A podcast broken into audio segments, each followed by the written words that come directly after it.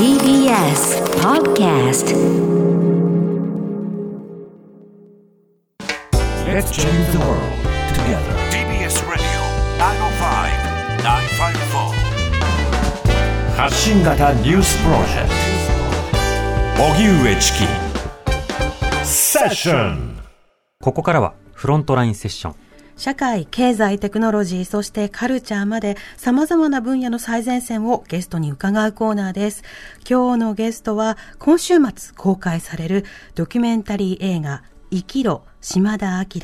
戦中最後の沖縄県知事の佐古忠彦監督です。よろしくお願いします。よろしくお願いしますはい。最後の沖縄県知事までが、えー作品タイトルなので、そうですね最後の沖縄県知事がた佐古さんじゃないというあそうですね。はい。ことですね。の作品、作品名です。はい。はい。ということで、佐古さんがですね、ドキュメンタリー映画、これまで、えーアメリカが最も恐れた男、その名は亀次郎であるとか、アメリカが最も恐れた男、亀次郎不屈の生涯など、様々に作品撮られていますが、今回はどういったテーマで撮られたんですか？今回はですね、この亀次郎で描いた戦後史からちょっと遡る、まあ、いわば戦後史の原点ですよね。はい。その沖縄戦で、まさに今、江木さんおっしゃった戦中最後の沖縄県知事、うん。え島田明さんという人を主人公にですね、この島田さんという人を通して見る沖縄戦、一体あの、沖縄戦と一体どういうものだったのか、そしてそれが今の現代に何を語りかけてくるのか、うん。そこをですね、今回は、あの、この、まあ、新たなドキュメンタリーとして、ちょっと私にとっては挑みの作品というふうに言える、ちょっと作品かもしれません。はい。あの、名前だけ聞いたあれ、あの個別のエピソードだけは知っているという方もい。るかもしれません。この島田明さんという方、どういった人物なんでしょうか、はい、この人はですねあの内務省の官僚だったんですね、はい。まさに内政の中枢を司る役所ですけれども、あの当時の県知事というのは、今は選挙ですけど、当時はあのその内務省から事例を受けてうん。全国に派遣されるわけですよね、うん。その一人がこの沖縄県知事の島田明さん、当時、大阪府の内政部長という職にあった人で、はい。いわば副知事格の人だったんですね、うん。その人が沖縄にえー行くわけですけれども、まあ、その前任の知事がいなくなってしまってですね、なかなかなり手がなかった中で、えー自分が拒否したらね、誰かが行って死んでくれということになるから、それは俺は用意言わんと。で、家族の猛反対を仕切って、えー沖縄に赴任するんですね。沖縄の知事はいというのは、はい。その当時はやっぱりなりたくないというものだったんですか、あのそうのようですね、いわばその、えー全国の中でも一番行きたくない県というふうに言って言われていたところだったりうん、あるいはそのもう沖縄戦というものがだんだんこう現実味を帯びてきているという中で、ですね、はい。なかなか行き行くっていう人がいなかったというのはうん。よくある話ですね。まあ当然ながら命の危険もありますし、はい。い、ろんな政治課題もうん。大変なわけですよね。そうですね、うんはい。まあ、政治家でというより、当時やはりあのどういうんでしょう、この国の中でもいわば差別されていたというところもあって、ですね、ええ。ーそういう中で、なぜそこへ自分が行くのかというような考えを持っている人も多かったようですね。うん。うん。また生活も苦しく、財政もはい。大変な状況で知事をやるというのが、そうですね。仕事として避けられるというという部分もあったでしょうね。その上で戦争が一番色濃いところだということも大きかったと思いますね。はい。知事になってからのこの島田明氏というのはどういった活動されてたんですか？あの知事になってですね、それからすぐにその食料をいかに確保するか、そしてもう沖縄戦間近と言われてますので、はい。い、かに住民を避難させるかという課題が目の前に突きつけられるわけですね。うん。あの県の中の北部の方であるとか、県外になるべく人を出したいということでやるんですけど、ただね、沖縄の人、当時は日本軍がどんどん入ってくるでしょ、うん。そうすると、この人たちが自分を守ってくれるとみんな思うんですね、だからはいなかなかね、外へ出たがらない、うん。そういう中でどうやったらこの人たちを疎開させられるか、えーそこを非常に悩んだという話がありますね、それでも当初、目標よりまではなかなか達することができなかったようですけれども、ええ。まあそれでもある程度の人をこう疎開するさせることができた、で食料がない、そういう中でもうあの、えー制空権も政界権も奪われている中でですね、えー飛行機で単身乗り込んでですね台湾まで行って、米を調達して帰ってくるというようなこともあったようです。はい。なるほど。そうしたその島田明氏にこう注目をして、まあ今回ドキュメンタリーを作られるということですけれども、これまでの作品ですとどちらかというと大衆運動の側からうん作品を描くということが沖縄の一つの描き方として、はいあのおやりになられてたと思うんですけれども、ある意味そのトップを描くというチャレンジというのは、これはどうして行われたんですか、あのーまあ、いわばこの内務省の官僚としていくということはですね、やはり国の職務に忠実であるはずの人ですよね。はい。で、と当初はそういう部分もあったかと思います。しかし、徐々に目の前で繰り広げられていくその戦争の中でですね、うん、えー、これはおかしいと軍のありを含めてね、おそらく彼は思ったと思うんですね。えー、である瞬間から、まさにその忠実な官僚としての島田をですね、人間島田が飲み込んでいくというような瞬間があったろうなというふうに思うんですね。はい、で、今からは考えようの、考えられないほどのですね、価値観、時代の中で、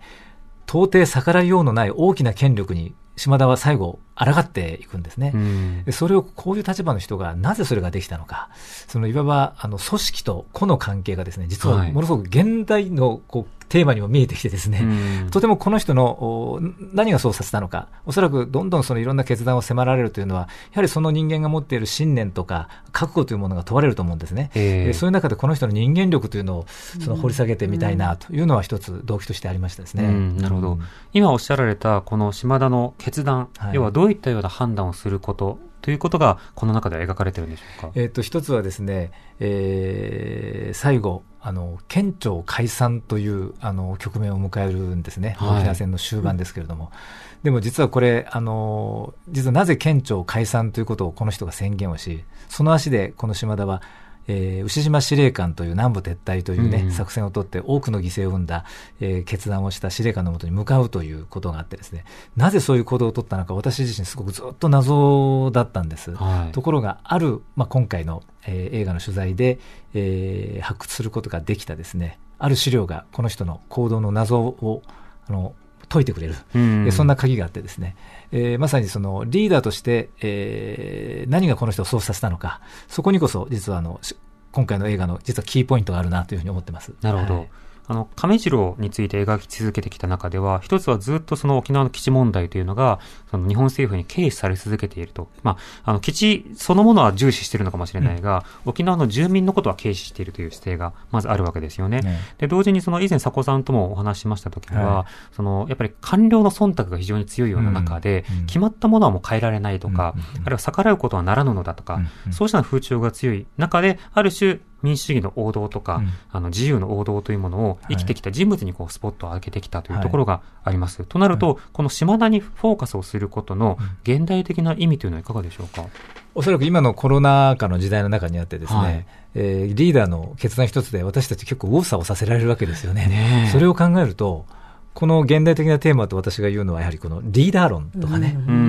れから最近の大きなニュースの一つである、まあ、官僚のあり方とかね、はいはい、それを全部この人に見ることができるなという気がするんですよね。特にあのコロナ禍では、知事の役割、はい、地方自治の役割というのはすごく問われてますよね。うん、そうですね。うん、ただそれでも、あの、とても厳しい状況下でですね、この人に、まあ、できることとできないことがもちろんあったと思います。ひょっとしたらできないことの方が多かったかもしれない。えー、とても無力感をね、にずっと苛まれるということもおそらくあったと思うんです。うん、それでも、やはりこの人がどういう姿勢で何をやっていたのかということを考えると、あの、一番重視しなければならない、おそらく住民の立場に立つということだけはですね、ずっと信念の中にあったんだろうなということが一つあるんですね。はい、でも、あの、一方でですね、やはり、先ほどから言ってる内務省から言ったんだと。つまりは、えー、軍とうまくやらなきゃいけないんだという一つの大きな任務があるとすれば、うん、その部分において、えー、戦争を遂行する側ではあったではないかというような批判の声はですね、はい、まあ厳然としてあるんですね。うん、ただ、えー、やはり先ほども言った組織の個の関係で言えばですね、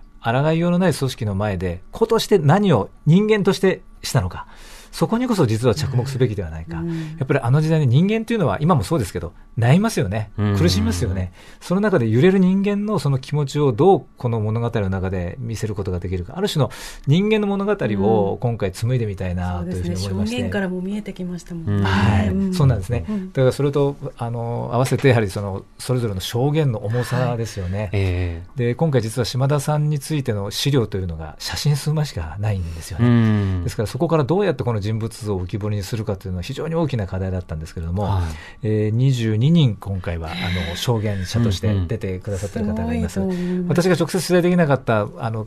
相当前の証言テープというのもあるんですけど、それも含めて22人、はい、私が関わった方の中でももう4人の方がもう亡くなっているというような中でですね、貴重な証言を今回入れて、まあ、そういう証言と、そして語りでですね、この人物像をいかに浮き彫りにさせられるか、そういう意味でちょっと挑みのあの作品だといったのはそんなところなんですね。倉之助さんのまたね、はい、語りが。蔵之介さんが考えに考え抜いた島田の気持ちをですね、あの素晴らしい表現であの演じてくださいました。うん、はい。込まれました。戦争というものを振り返るだけではなくて、今その政治との距離は何なのかとか、うんこれでいいのかということを、自ら振り返るきっかけにもしてほしいですよね。そうですね。やはり沖縄から見えるこの国のテーマというのがですね、常にあり続ける、えー官僚という立場、県知事という立場、そういうトップにいる人の立場ということを考えたときも、まあ、す常にこう問い返すべきテーマがですね、うんあり続ける。そこが見えてくると思います。なるほどはい。ドキュメンタリー映画、生きろ、島田明、戦中最後の沖縄県知事は、沖縄桜坂劇場にて先行上映中で、今週末20日土曜日から東京のユーロスペースほか、全国で順次公開予定となっています。今日は佐古忠彦監督をお迎えしました。ありがとうございました。ありがとうございましありがとうたございました。TBS